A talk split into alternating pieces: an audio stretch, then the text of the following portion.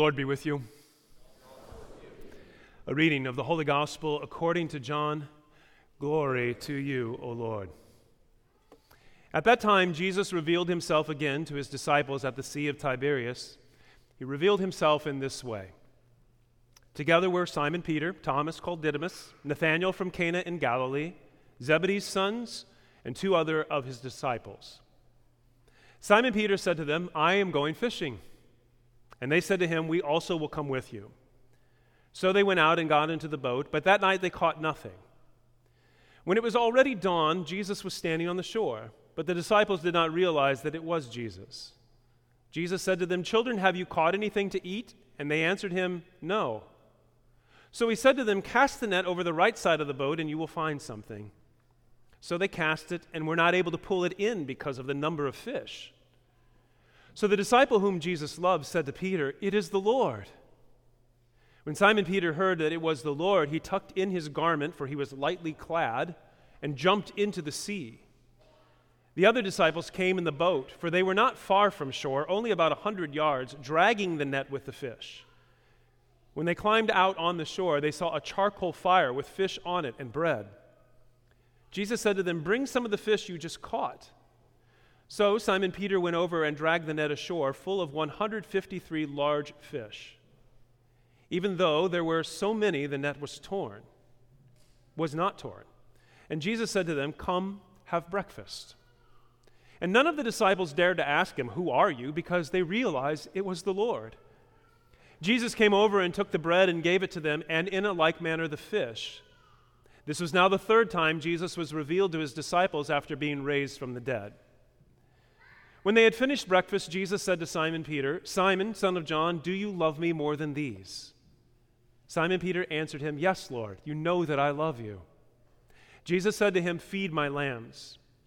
He then said to Simon Peter a second time, Simon, son of John, do you love me? Simon Peter answered him, Yes, Lord, you know that I love you. Jesus said to him, Tend my sheep. Jesus said to him the third time, Simon, son of John, do you love me? Peter was distressed that Jesus had said to him a third time, Do you love me? And he said to him, Lord, you know everything.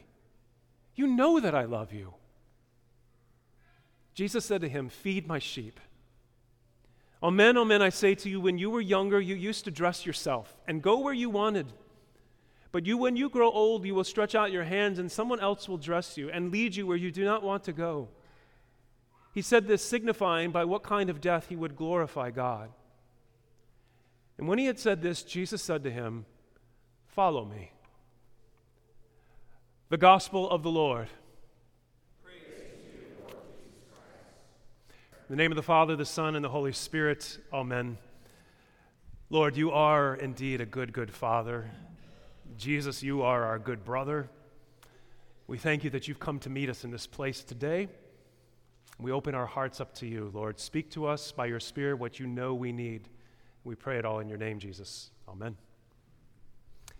So, a podcast I like to listen to uh, pointed me to this article that I looked up by, uh, about a guy named Jim Stigler. He's a professor and researcher who was studying the differences between Asian classrooms and American classrooms. And he tells the story of visiting a fourth grade classroom in Japan.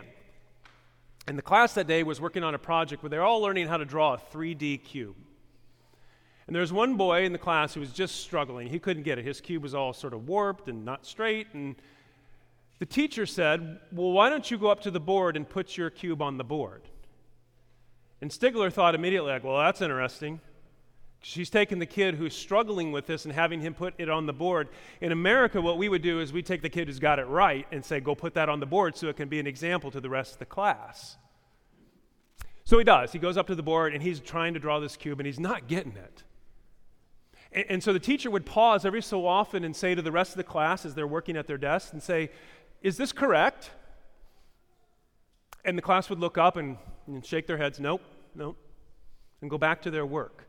Stigler says that at this point he starts getting really anxious. Like he goes, I, am in the back of the room, I'm like sweating because I'm thinking, this kid, he's going to like break down in tears at any moment. I feel so bad for him. He just kept working. kept working away at it, and eventually he was able to get it. He got it, got it just right. And at that moment, the teacher then said to the class, Class, is this correct? And they looked up and they said, Yes, he did it. And they started clapping for him. And he had a big smile on his face and went back to his seat. He was proud of what he did. Stigler then tells another story of uh, they gave a, in their research they gave a, an impossible math problem to solve. They gave it to a group of first graders, American classroom, Japanese classroom, to see what they would do. He said the American kids they kind of worked on it, realized they weren't going to get, get it. They gave up on it within about 30 seconds. He said in the Japanese classroom they continued to work on that problem for an hour. They would not give up on it.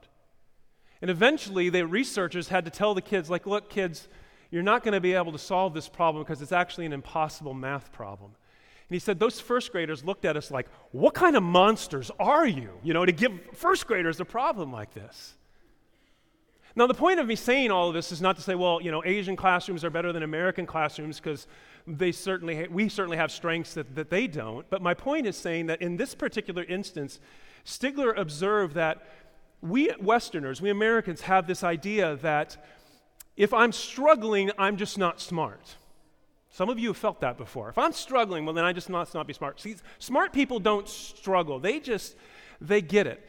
But in that Asian culture, they actually see that struggle as an opportunity to test out and see do you have that emotional strength within you to persevere in the midst of that struggle. They see it as pot- possibly, potentially a good thing.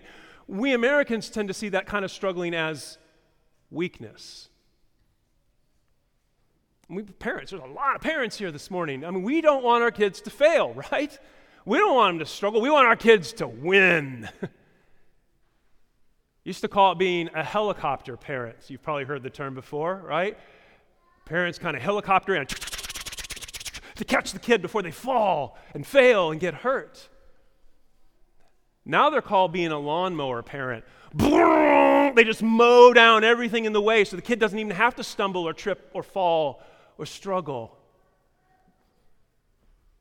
And then we wonder why is, and this has been going on, by the way, for several generations, so don't you parents think you're the only ones. Like, Stigler's research, by the way, was like in the 70s, like when I was a kid, so this is my generation too. But we've had several generations now where we don't know what to do when we struggle, and we don't know what to do when we fail. We've convinced ourselves this idea of the prodigy, right, which is a myth, but the person who's just naturally gifted, they don't have to work at it, they don't have to struggle, and they're just simply going to be they're going to be successful. And then those of us who struggle, we think it means this that if I'm struggling, I'm failing. And if I'm failing, well, then that means I'm a failure.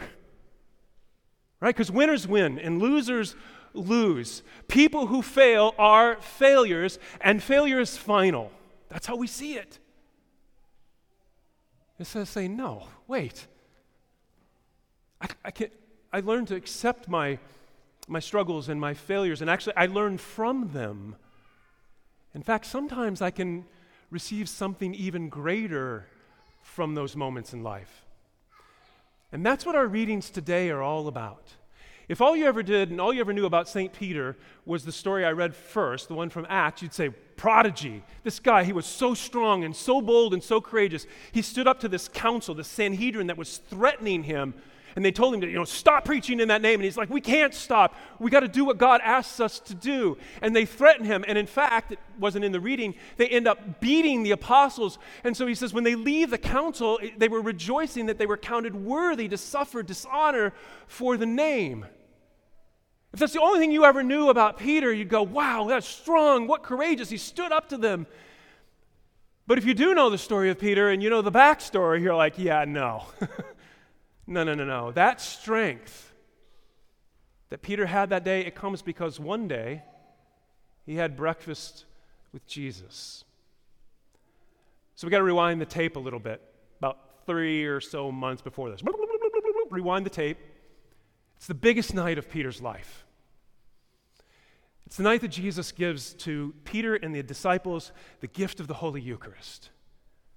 But you got to realize that when he says, Do this in remembrance of me, not only is he giving us this sacrament of his body and his blood, he's making his 12 disciples into his first pastors.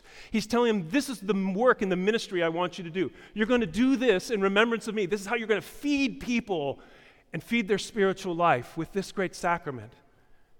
And Peter then is the leader of all of them. So this night, it's the biggest night. He's being ordained, he's being called into the holy ministry. And Peter's the leader of all these apostles, these disciples. He's the chief, he's the, the prince of the apostles. Biggest night of his life. And within a few hours comes the biggest failure of his life. If you do know his story from scriptures, this is a guy who blundered constantly, but never like this. Never like this. He had promised Jesus, Jesus, I, I will never leave you. I, I will die for you. And Jesus warned him what was coming, what he was going to do. Before the night's over, three times. I don't know that man. He turns his back on Jesus. I don't know that man. I don't know that man. Second time. Third time, I don't bleepity bleep bleep bleep bleep know that man. In his version of it, John gives us these sort of background details that help us read into what is going on with Peter. First of all, he tells us it's night, so it's dark. And he tells us that it's cold. So Peter, Peter is huddling over a charcoal fire, trying to warm himself. And now he's hanging out with the very people who had just arrested Jesus. And the point John's making is this that Peter's heart had grown dark and cold and he's not standing with Jesus anymore. Now he's standing with his enemies. So when that rooster crowed and he remembered what Jesus had said and that he was, this was what was going to happen, he must have been devastated. He must have thought to himself, epic failure like that has got to be final. I'm disqualified. Everything Jesus just said a few hours ago, it's, it's over. That apostle thing, I'm done, I'm sure. I have no doubt. Which is why now, as we go to our gospel reading, it's probably why even after Jesus was risen from the dead, he said, Let's go fishing. Apostle things over, let's go fishing. And did you notice he failed at that too? They caught nothing. They caught nothing that night. Peter isn't just failing, Peter is a failure. And then Jesus shows up on the shore. Put your net in on the other side. They catch a mother load of fish. They can't even drag them all in. Jesus had once said to them, Apart from me, you can do nothing. Or apart from me, you're going to catch nothing. And John, his friend, says to Peter, It's the Lord. And then Peter does something absolutely ridiculous. He puts his clothes on and then plunges into the sea and swims to shore ahead of the boat. What? John is again giving us these details so we can read into and understand what's happening. This account, friends, is so brilliantly, beautifully baptismal. Because when we're baptized, we're plunged into the sea. And our baptism means that failure is not final. Because when we come up out of that water and gasp that new breath, it is a brand new start on our lives. And when we come to holy baptism, we've got nothing. We're stark naked. But in baptism, we are clothed. We're clothed in Jesus and everything that Jesus has done for us. So as Peter gets to the shore, sopping wet, Jesus is there and says to him and the disciples, Come have some breakfast. And he's serving them fish and bread. Again, John wants us to go, boop, Flashback. Let's go back to John chapter 6. That great miracle where Jesus took a few bread, a few pieces of bread and a few fish, and he fed 5,000 people. The great thing about the miracle, though, is that Jesus used this as an opportunity to teach us the food that we really need, that He wants to give to us. He says, Whoever feeds on my flesh and drinks my blood has eternal life, and I will raise them up on the last day. For my flesh is real food, and my blood is real drink. Whoever feeds on my flesh and drinks my blood remains in me, and I remain in them. And there on the beach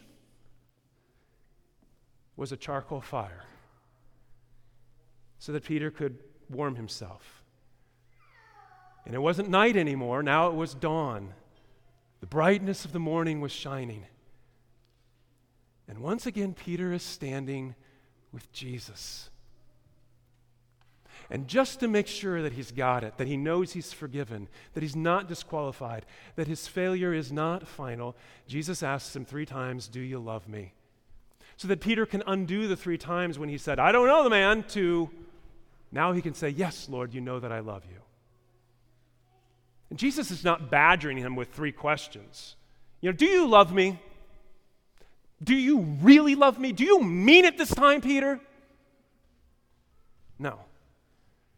But I do love when the third time comes around, it says Peter was just discouraged, distressed. He, he was grieving that Jesus would ask him this the third time.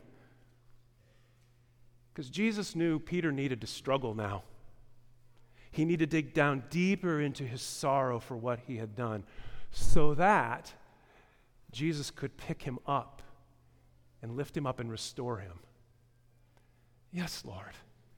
You know everything. You know that I love you. And Jesus could have lowered the boom on him right there. Yeah, you're right. I do know everything, and I know what you did. I know that you denied me three times, Peter. After everything that I have done for you, all that I have given you, you were going to be my man, Peter. You know what, Peter? I'm done with you. You failed me, and failure is final. That's it. No. One more time. Peter, feed my sheep. You're not disqualified. Get back to being that pastor. I called you to be. Feed my sheep with the food they really need. And just like he did the very first time Jesus met Peter, he invites him one more time follow me. Follow me. Struggling is not failure, and failure is not final. Hear me again, please. Struggling is not failure, and failure is not final. We're here this morning, friends, not because some guy died 2,000 years ago on a Friday. We're here this morning because a man who is also our God died on a Friday some 2,000 years ago, but he rose on a Sunday. It wasn't final. It wasn't final. We're here this morning, friends, because it is a warm, bright, brand new morning, and we are standing with Jesus, and He's standing with us. And every one of us here has a choice. Failure is final if you let it be. If you stop, if you just give up on the struggle, if you let your failure define you, then yes, failure is final. Or we once again have that chance to pray like Peter and say, Lord, you know everything. You, you, you know that I failed. You know I'm struggling. And you know I'm trying, Lord. I'm trying. But I need you, Lord. I can't do anything without you. And you know, Lord, you know that I love you. And Jesus says to every one of you this morning, please don't go, yeah, he says that to everybody else. No, no. Jesus says this to you this morning. Yeah, I know. I do know you love me. And that's why I'm here this morning, says Jesus. Your struggle is not failure, and your failure is not final. So come follow me. Come follow me.